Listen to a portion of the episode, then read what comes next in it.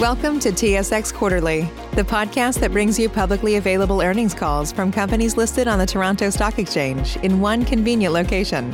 Gone are the days of looking through confusing websites. You'll find the important information right here. Enjoy the call.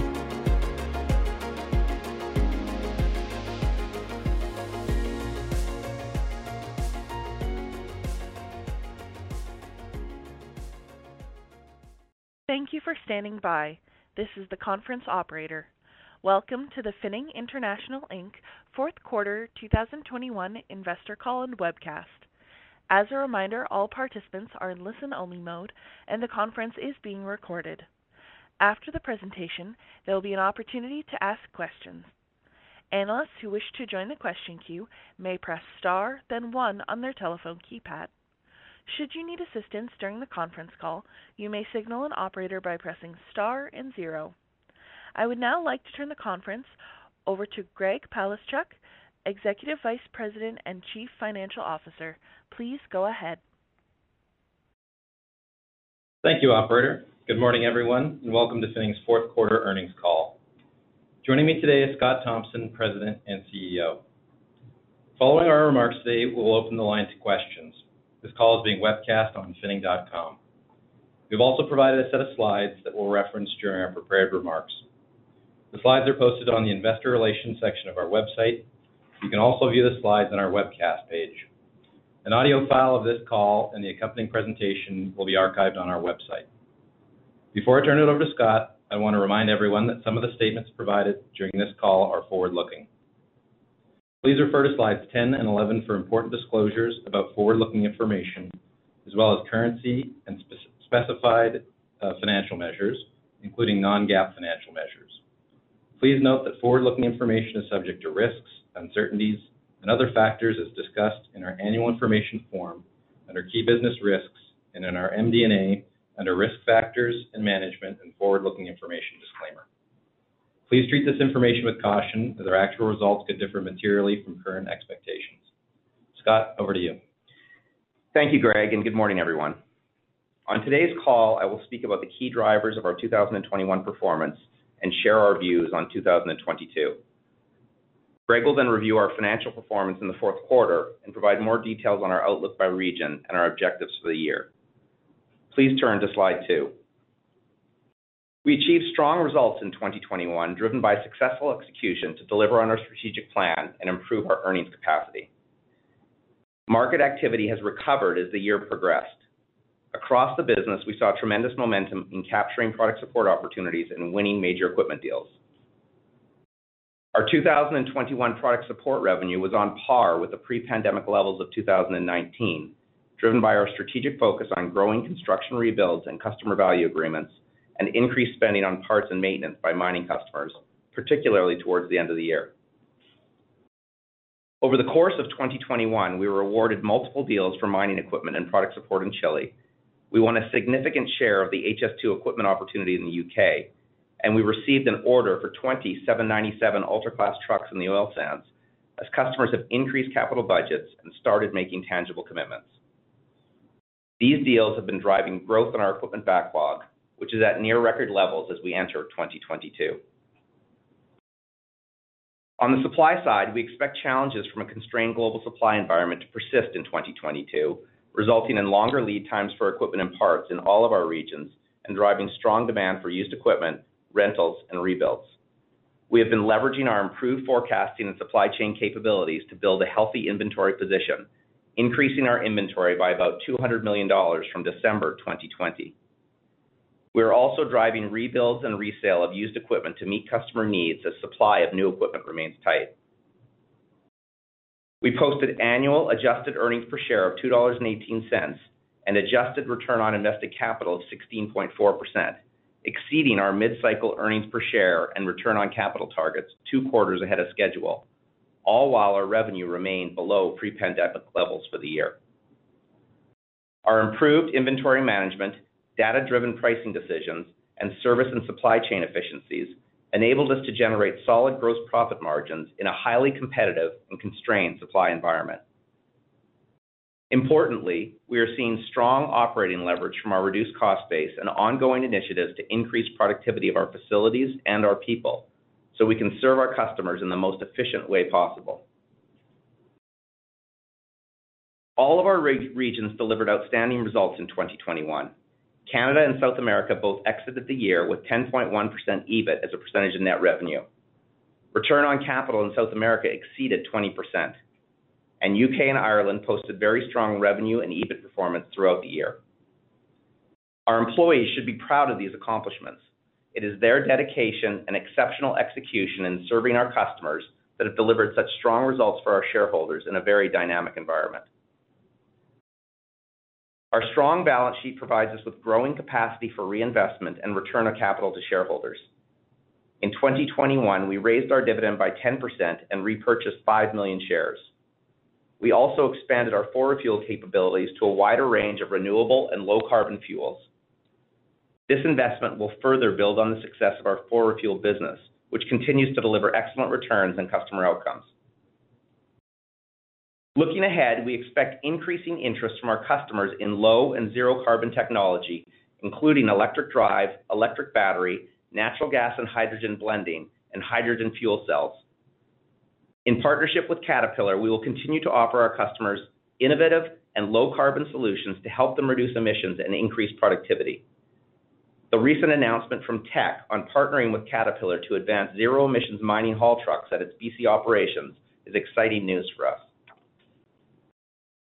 Importantly, we are advancing our own sustainability journey, including a transition to energy efficient facilities and low carbon fuel for our vehicle fleets to further reduce our own emissions.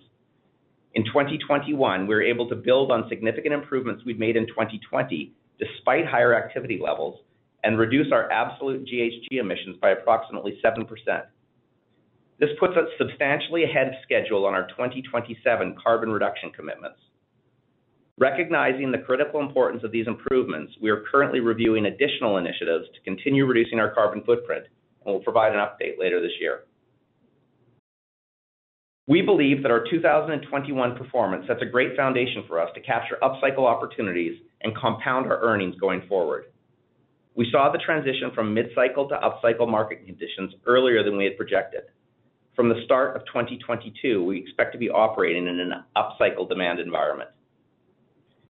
We expect ongoing economic growth in our territories and strength in commodity prices to support a positive market backdrop for our business.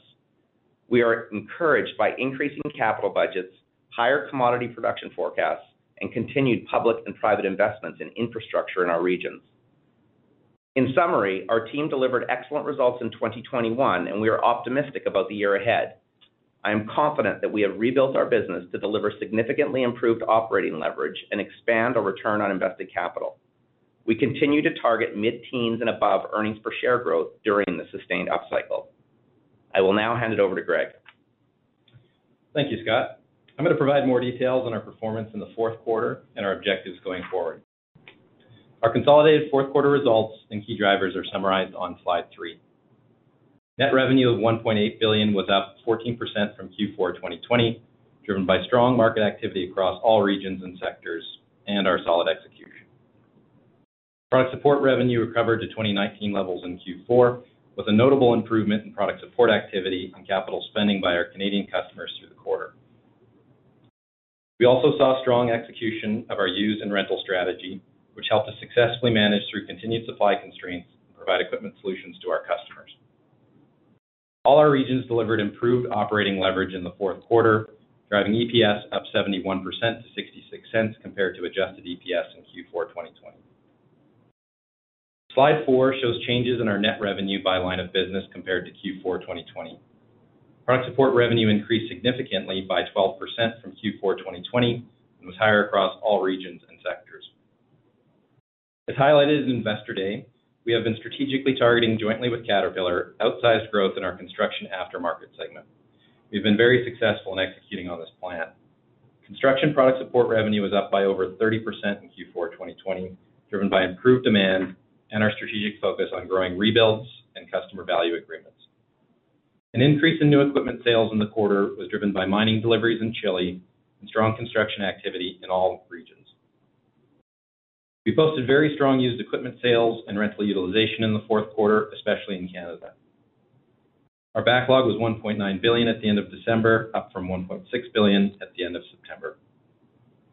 The increase was driven mainly in Canada, including an order for 27 797F trucks for an oil sands operator. This order was part of a multi-year agreement focused on enhancing operational efficiency through refresh, maintenance, repair, and rebuild practices. Importantly, these trucks will replace aged competitor equipment and thus be incremental to our business. Given continued constraints in the global supply chain, we expect longer than typical delivery times for some orders in our backlog that were added in the second half of 2021. Turning to slide five. An increase in gross profit from Q4 2020 was driven by higher net revenue, higher rental utilization, and improved equipment margins. Cost control was strong, with SG&A up just 1% from Q4 2020 on 14% higher net revenue and over 140% year-over-year increase in backlog. SG&A percent of net revenue was 18.5%, down 240 basis points from Q4 2020. Our fixed cost initiatives clearly offset volume-related variable costs as well as some inflationary pressure in the quarter. We have more work to do here. Will take us longer than previously communicated timeframe of Q3 2021 to Q2 2022 to fully average 17% SG&A as a percent of net revenue over the full four-quarter period. This is primarily due to lower than projected new equipment revenues in the second half of 2021, as well as a result of as a result of uh, supply constraints, and higher than projected product support growth rates, which are more SG&A intensive than new equipment, as well as some inflationary headwinds. We remain committed to delivering on our fixed cost reduction initiatives, driving productivity gains, continuing strong operating leverage going forward. Moving to our Canadian results and outlook, which is summarized on slide six. Net revenue increased 19% from Q4 2020, driven by higher year-end spending by our customers. Product support revenue was up a robust 17% from Q4 2020, reflecting strong rebuild activity in construction and increasing spend across the mining sector. Used equipment sales were up 84%, and rental revenue increased by 22% from Q4 2020, reflecting our strategic focus on rebuilds, resale, RPO conversions, and rental to fulfill customer needs in a tight supply environment. In addition, our heavy rental fleet was highly utilized in British Columbia to support flood mitigation and infrastructure repair work. EBIT as a percentage of net revenue was up 240 basis points from adjusted EBITDA as a percentage of net revenue in Q4 2020. This was reflecting improved equipment margins, higher rental utilization, and lower SG&A as a percent of net revenue.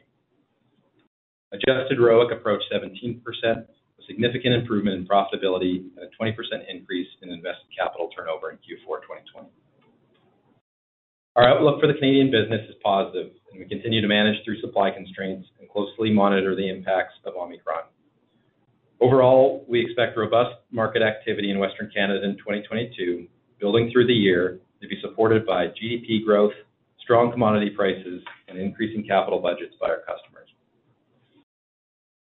Please turn to slide seven for our South America results. New equipment sales increased by 68% from Q4 2020 in functional currency, driven by deliveries to Chilean mining customers, including Teck QB2 and Codelco Radomiro Tomic mines, and improved demand for construction equipment to support mining infrastructure and general construction projects. Product support revenue was up 10% from Q4 2020 in functional currency, with stronger demand across all sectors. Our streamlined cost structure in South America drove improved profitability, as SG&A costs were flat to Q4 2020, while delivering 21% higher net revenue. EBIT as a percentage of net revenue was up 180 basis points year-over-year. Revenue per employee in South America in 2021 improved by an impressive 40% compared to five years ago.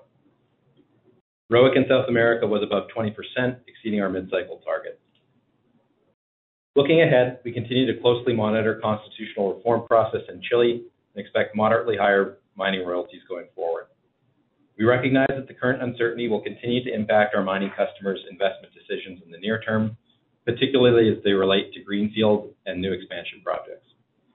Our long-term outlook for copper mining growth in Chile remains positive, In the near term, we continue to see strong demand for mining product support and fleet replacement, driven by strong commodity prices, low peso, mature equipment population, and customers' focus on improving productivity by leveraging technology such as autonomy.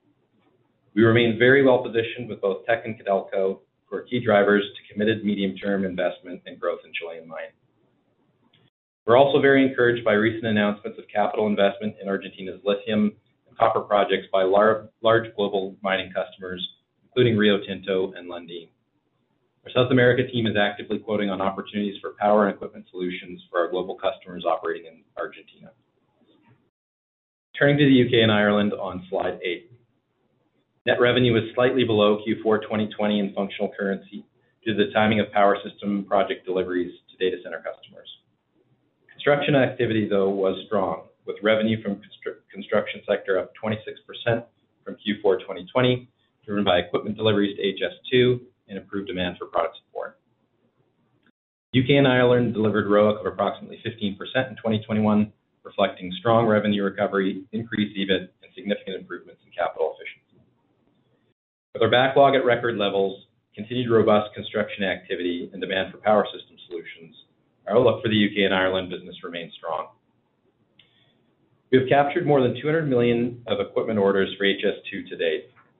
We believe we're well positioned to continue capturing a large share of opportunities for the remainder of HS2 phase I.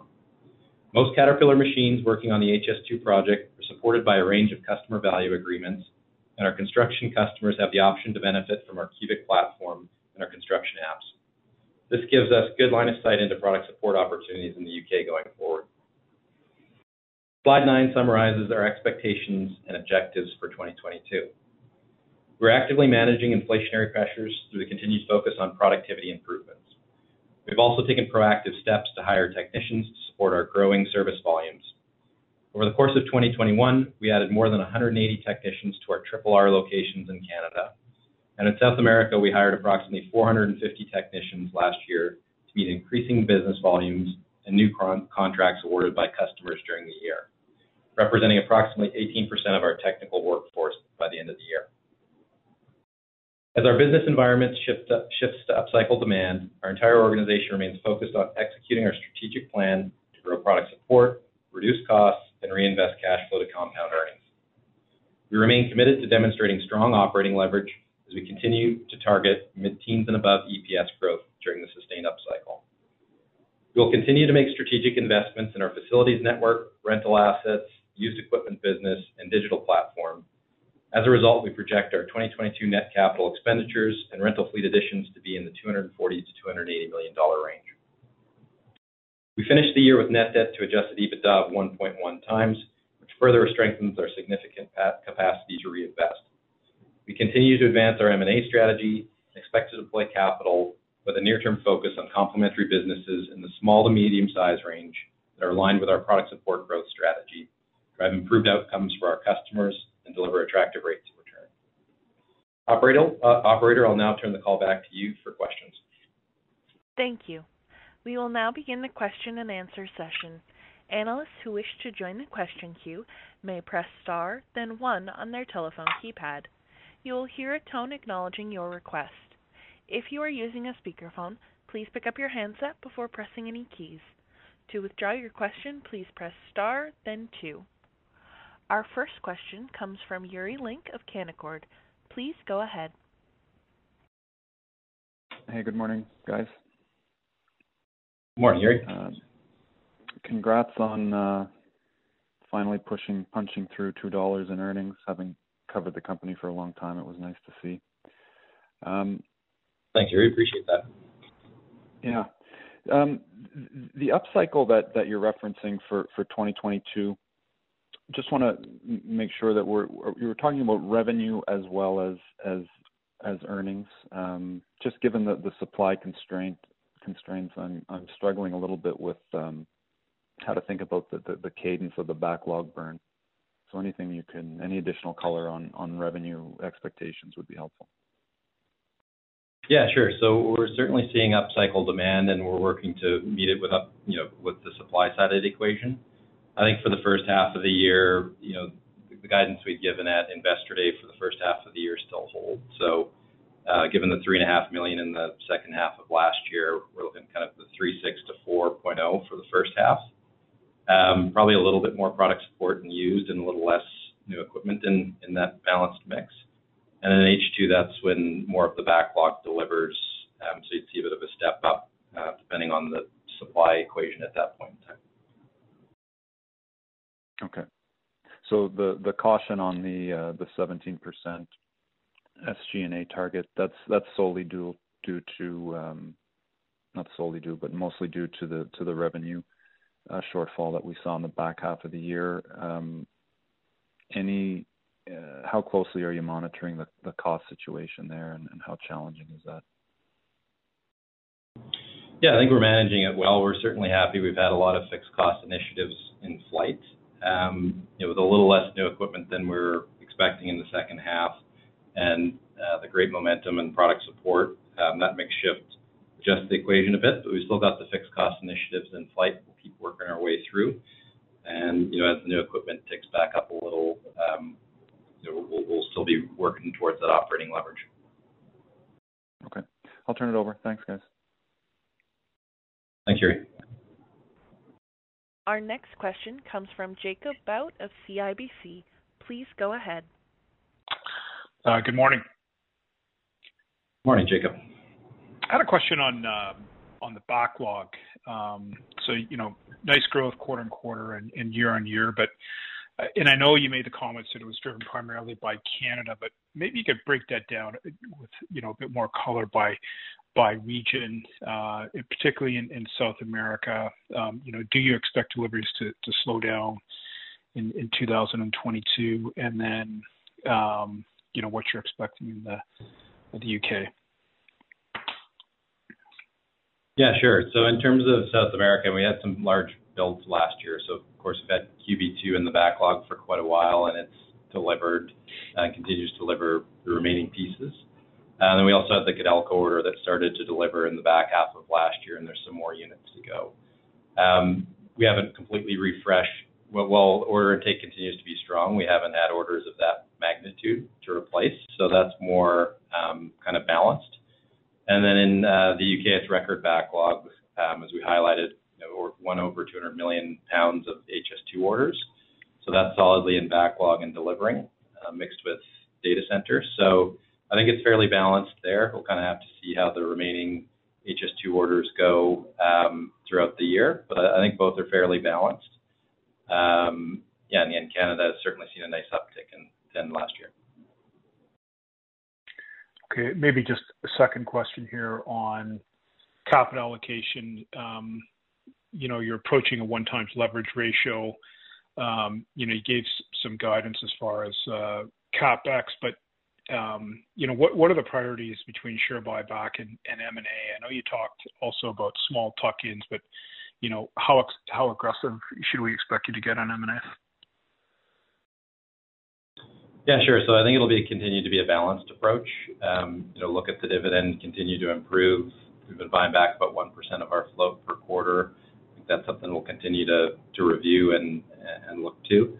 And uh, from there, yeah, we're working through M&A pipeline. Like I said, it's small to medium size, but there's some interesting opportunities in the product support growth area, particularly in the kind of 24/7 service operations. So we're looking at those as well. And so I think it's gonna be a balanced approach of Uh, each of those. Okay. Thank you. Thanks, Jacob. Our next question comes from Cherilyn Radbourne of TD Securities.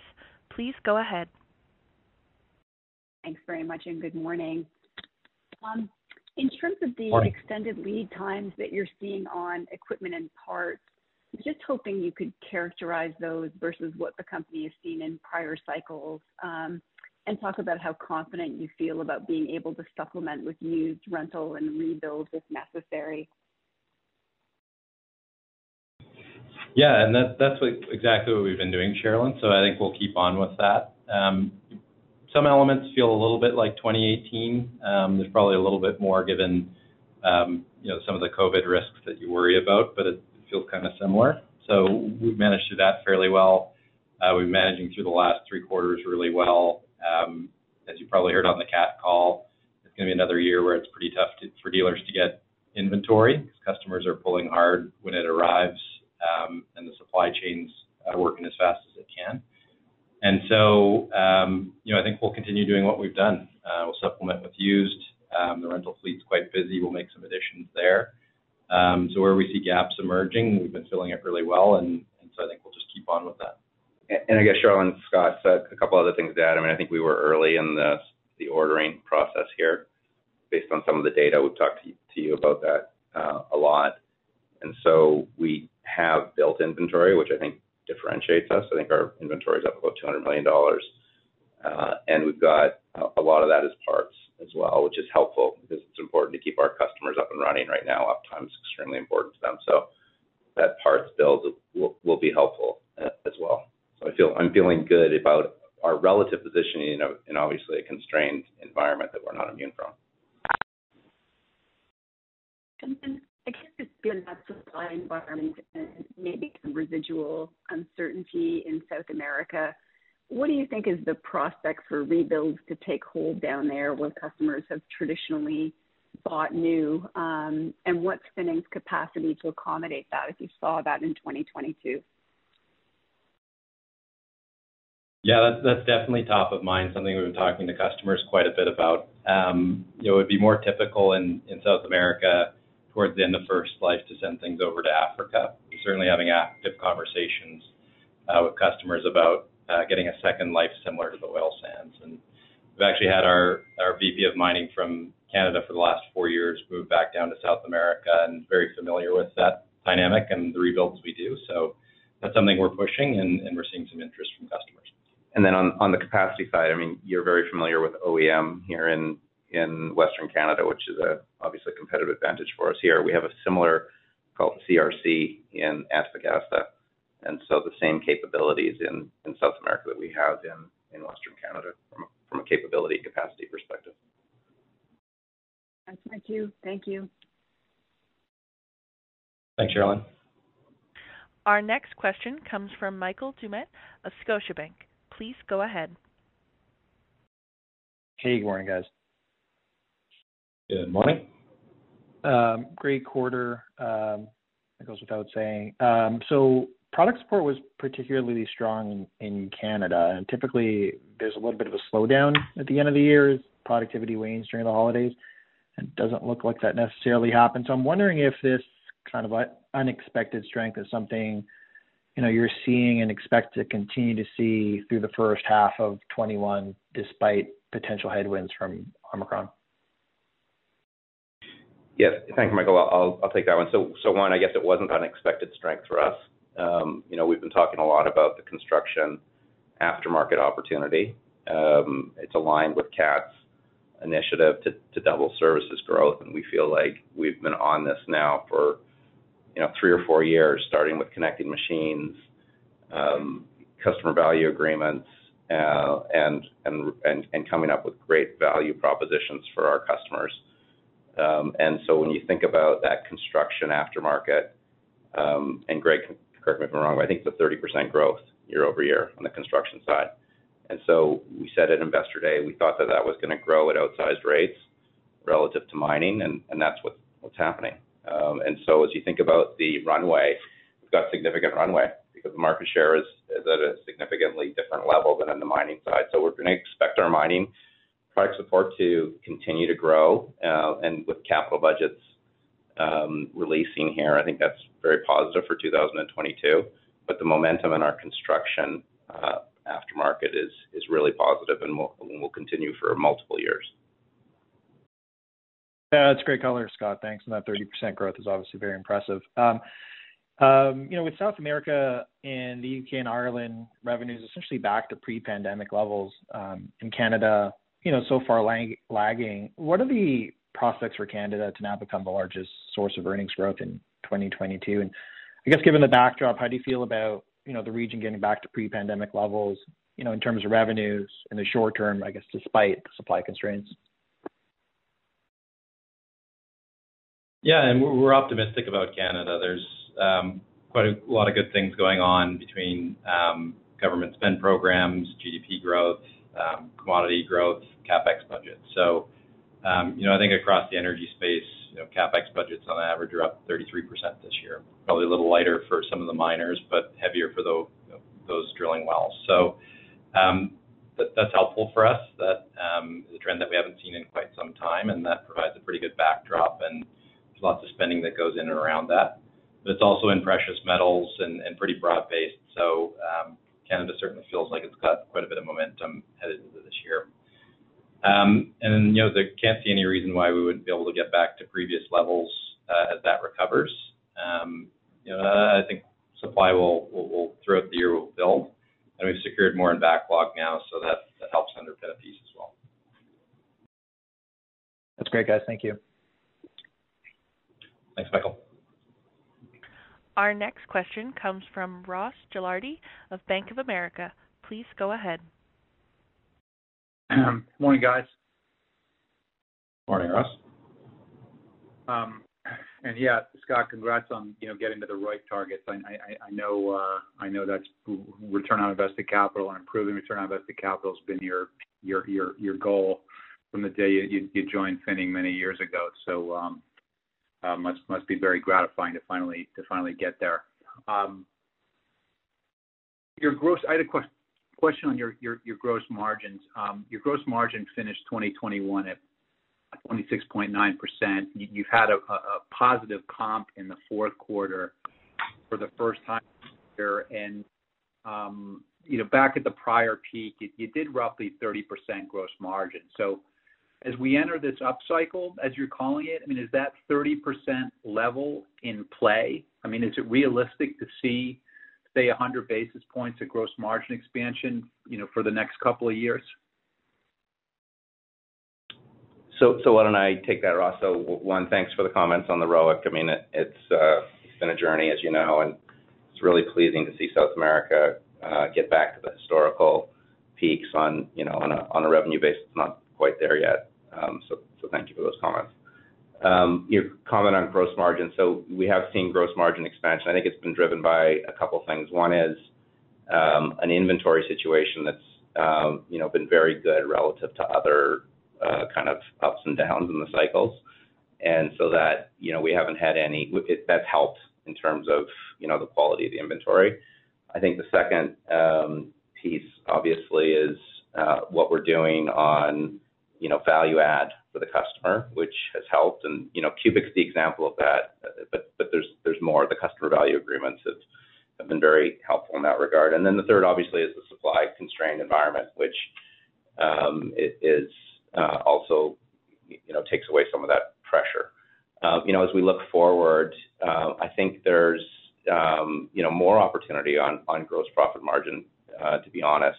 Um, You know, as our capabilities around uh, pricing and optimization, elasticity improve, um, as our um, value-added services, which has been a huge focus over a multi-year period, continue, uh, and we deliver more value to the customers, then I think we still have some opportunity on on the gross profit margin side.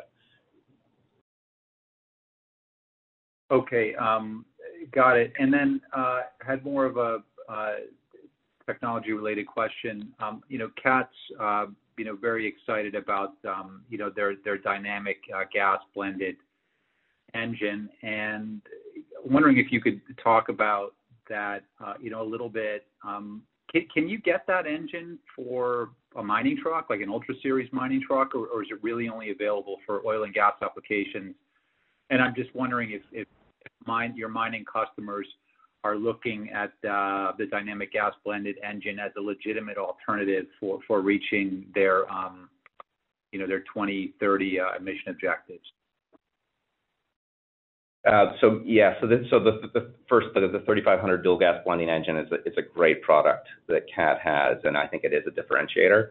And and just for everyone else on the call, it has the ability to um, displace 80% of diesel with natural gas and also has the ability to uh, have 20% hydrogen without a re-rate. So it's, I mean, it's a it's a, a great product. It's win-win. It's win for the emissions, it's win for cost, et cetera. And we're starting to see a pretty big uptick with our customer base. I think we've talked about some of the demonstrations we've had, and we've got quite a number of those engines in the backlog. And a couple of customers, as the capital budgets have freed up, have have indicated a real desire to replace fleets with these these engines. So that's point one. You know, great product, great uptick with customers. You know, as you think about your question about mining trucks, I do think, you know, that a debate needs to be had on uh, alternative fuels. You know, I don't think it's just uh, a battery or hydrogen solution that is, you know, in the multi-year. I think there is an opportunity for alternative fuels to play a role here to drive down emissions, and Cat's product um, is capable of doing that. And so you know, to be frank, not a lot of customers have picked that up yet on the big mining trucks, but some have. You know, if you've noticed that Imperial has talked a little bit about alternative fuels, uh, as an example, uh, and I know some of our other mining customers were in that uh, discussion as well. So I think more to come on that, Ross. And I do I do agree with you. I think there's an opportunity um, to push that harder in the years to come. But is it is it offered now, Scott? Like, could you could you buy a mining truck with a DGB engine in it today? So there, there's a there's a an actual mine site in Mexico that's fully natural gas uh, run. And so so it is technically possible. Um, The question is you have to have, you know, the combination of uh, the application the customer desire. And a lot of the customers right now are really focused on hydrogen and, um, you know, battery, which is kind of the path to zero emissions. And, and one of the things that I i think we need to do with our customers is educate them on the possibilities of, you know, reducing emissions in a shorter timeline, uh, to the to, you know, 30 to 40 percent uh, with the technology that is capable today. And so, so yes, it is technically feasible, but there hasn't been a lot of uptake on it yet, which is somewhat surprising to me. Got it. Thank you very much. Thanks, Ross. Our next question comes from Bryan Fast of Raymond James. Please go ahead. Yeah, thanks. Good morning. Morning, Bryan. Um, Greg, just on your commentary surrounding inflationary headwinds, uh, could we get some more color on just where you're seeing that? Sure. Um, well, as you can tell from CPI, it's fairly broad-based. Um but certainly in things like uh, energy inputs um, to fleet, Um, some on insurance, um, you know, and on labor, we'll expect in the future too. Um, you know, salaried employees, after a couple of years where we haven't had increases, we'll have an increase this spring, whereas hourlies have had uh, wage increase each way along. So we'll see some additional uh, costs on the labor side. Um and then just on the procurement initiatives, Um, you know, we continue to make progress in a lot of areas, you know, maybe not with some of the savings that we'd thought a year or two ago. So some of it's broad-based, but um, you know, so I think it's across the board. Everybody's seeing pressures, but of course, you know, energy, insurance would be a couple of hotspots. Okay, thanks. And then just in South America, do you sense there's been a shift in tone from customers since the presidential election um, in Chile, Uh, now that we have clarity on that front? Um, or do you still see some tentativeness given um, the constitutional reform is still up in the air? Yeah, Bryan, it's Scott. So one, I have seen a change in tone, and it's you know, it's interesting. Certainty is better than uncertainty, right? And so you have a new president um, that gets elected by you know, a significant majority. And he obviously comes from uh, you know, left-leaning, but he's actually brought some certainty to the situation. And I think the fact that he has put in place a you know, a minister of finance that comes from the central bank that is very well regarded is very good news. And as I said prior, having the the Congress, the the lower house have a majority of center-right is is great news as well. So. So yes, I have seen a shift in tone over the last couple months, which is good news, and I think that is, you know, driving a lot of optimism for the next couple of years. That all being said, you know, there still is uncertainty around the constitutional reform, and I think we're gonna see customers hesitate to, you know, put big new fleet renewals in place until there's, you know, that certainty is resolved. So, you know, step in the right direction, but I think more to come um, to completely um, get rid of the uncertainty. Okay, fair enough. Uh, thanks for taking my questions. Thanks, Bryan. Once again, if you have a question, please press star then one. Our next question comes from Maxim Sytchev of National Bank Financial. Please go ahead. Hi, good morning. Morning, Max. Um, uh, Greg, and maybe Scott, if if you if you want to to add to this. Um, just kind of building on the whole Chilean dynamic. Uh, obviously, if you know, some of the clients are, let's say, reluctant to make long-term decisions on new fleets, and you mentioned that potentially, you know, rebuild opportunity in that geography, uh, do you have the capacity to do to do this internally, or would you have to, um, you know, contemplate uh, adding capacity, you know, via, uh, you know, either hiring M&A? How should we think about this just in terms of being able to capture that potential opportunity? Max, it's Scott. I'll start, and then Greg, you add on. So one, I do think that dynamic is is real. And when you have copper prices at this level, um, you know, production uh, uptime becomes so critical. And so you know, the product support opportunity is is is is got a lot of momentum behind it. And back to my answer to Cherilyn's question, we have the capabilities and capacity to to deal with that. So we have a component rebuild center in Antofagasta, very high quality um, center. Um, and and it's it has more capacity to be able to take on this activity. And we and frankly, we have some, you know, self-help uh, opportunities here to increase the velocity through which we put, um, you know, product through that facility, which will help even more. So. Um, you know, I'm really encouraged about the outlook for 2022 on the on the product support side in South America. Okay. Super helpful. And just in terms of the ability to uh, hire technicians in that geography, do you mind maybe just uh, adding a couple of uh, points in terms of sort of the game plan there? Yeah. So we have hired um, approximately, I think, 400 technicians um, during the year. So that's about, I let's say a little bit more than 15% of our technical workforce.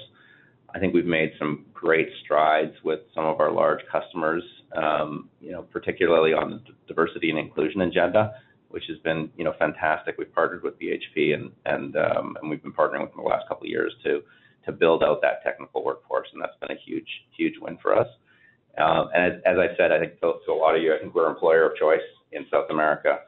Um, You know, we come up high in all of the employee surveys and all of the ratings, and so we've got a great value proposition for, for employees and people wanna work for us there. So it's been a you know a lot of hiring going on on the back of QB2 and Codelco and uh, and the and the uptick in demand, and that probably will continue uh, throughout 2022. I think what's really encouraging is they've been able to grow that base revenue base, though, and do that hiring and keep the SG&A uh, consistent, right? I mean, the SG&A hasn't increased, and so they've been hiring on the technical front, but they're been taking costs out in other areas, which has been really encouraging as well.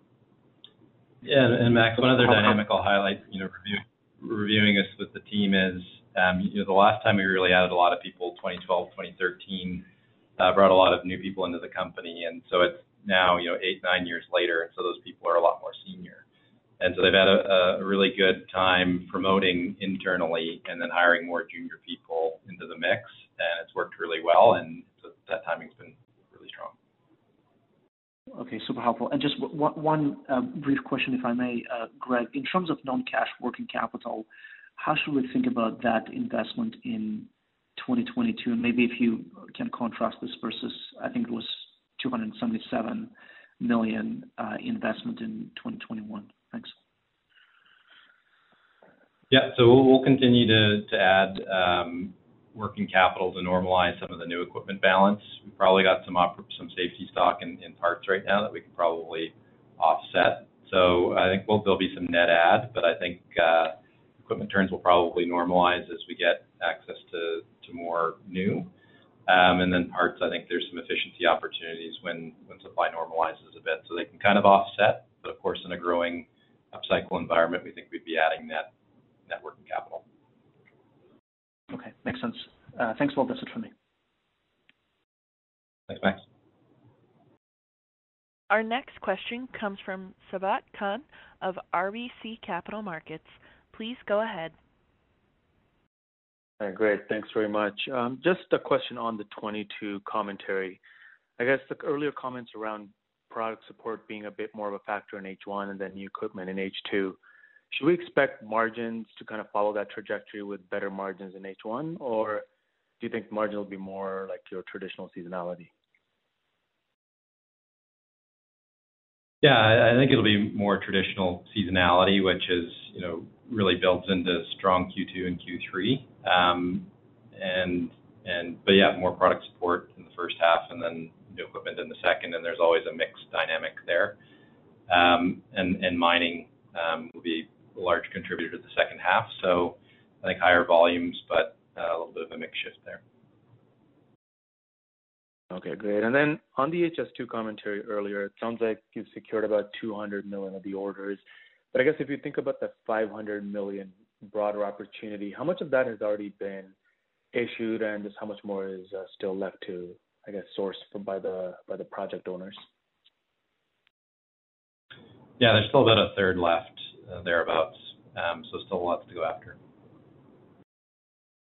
Okay. And then just one quick one on the U.K. I think there was some timing called out for the power systems deliveries. Was that like a material amount, and should we expect that to come back, uh, maybe in the early part of this year on the revenue side? Yeah, there's quite a bit in backlog. Um, most of it is pure timing. Some of it was customers having some delays in their timelines, and so it did move in, into the first half, but pretty evenly through the year. Um, yeah, that was certainly, you know, slower on a year-over-year comparison, uh, but still lots in backlog. Great. Thanks very much. Thanks, Sabahat. Our next question comes from Devin Dodge of BMO Capital Markets.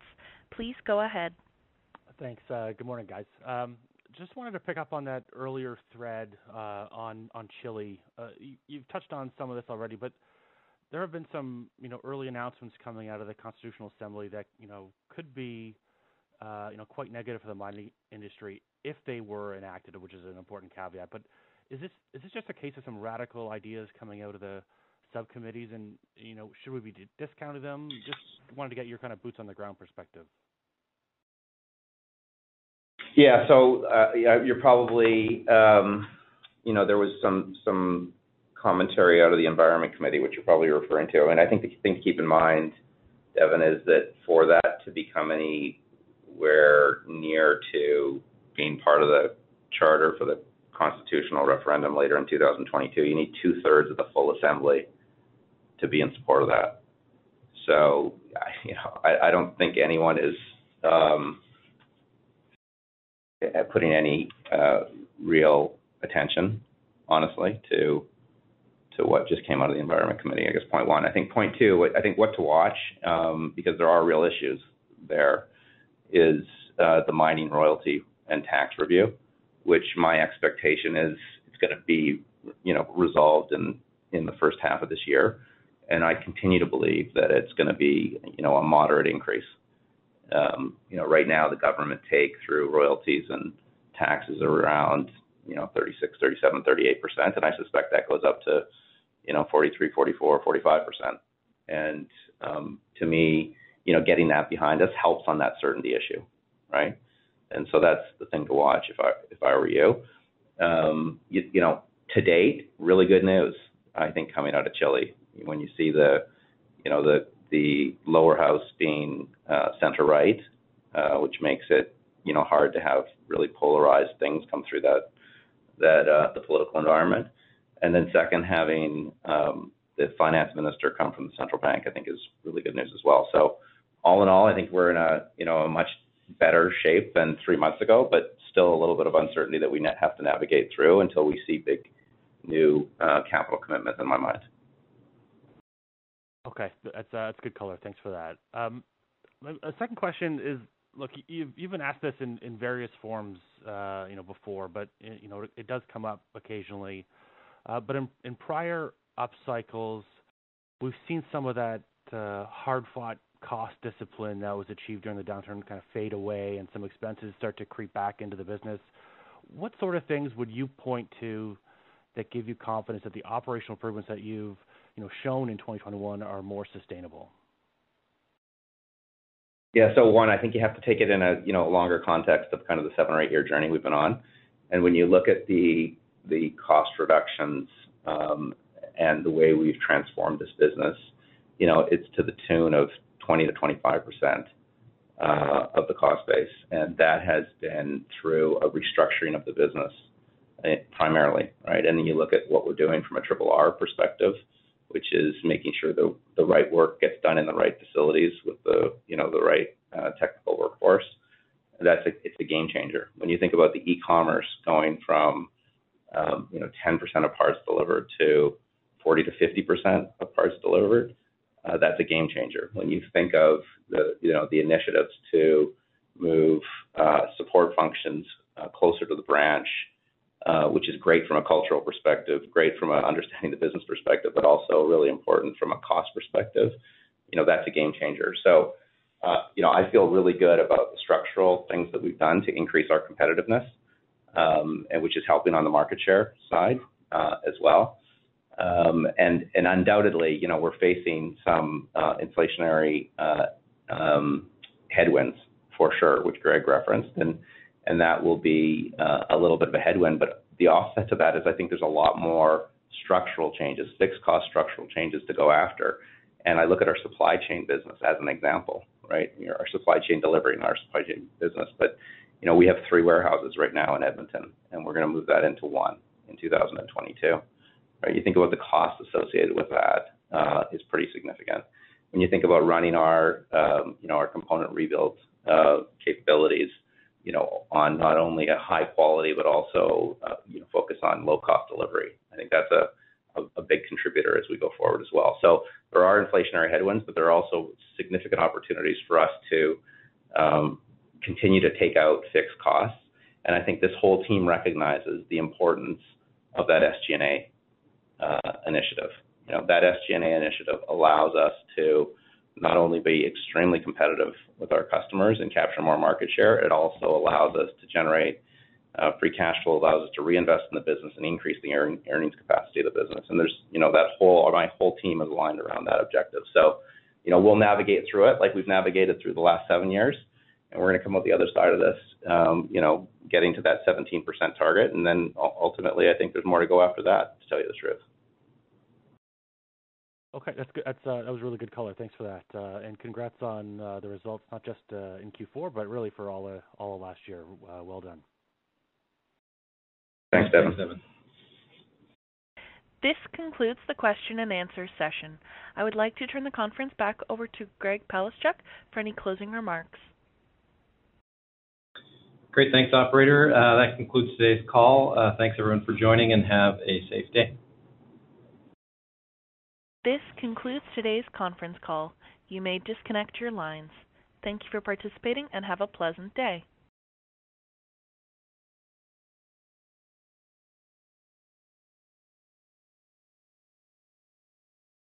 When everyone is on the same page, getting things done is easy. Make a bigger impact at work with Grammarly. Grammarly is your secure AI writing partner that enables your team to make their point and move faster. You can even save time by going from spending hours editing drafts to just seconds. Join the 96% of Grammarly users that say it helps them craft more impactful writing. Sign up and download Grammarly for free at grammarly.com slash podcast. That's grammarly.com slash podcast. Easier said, done.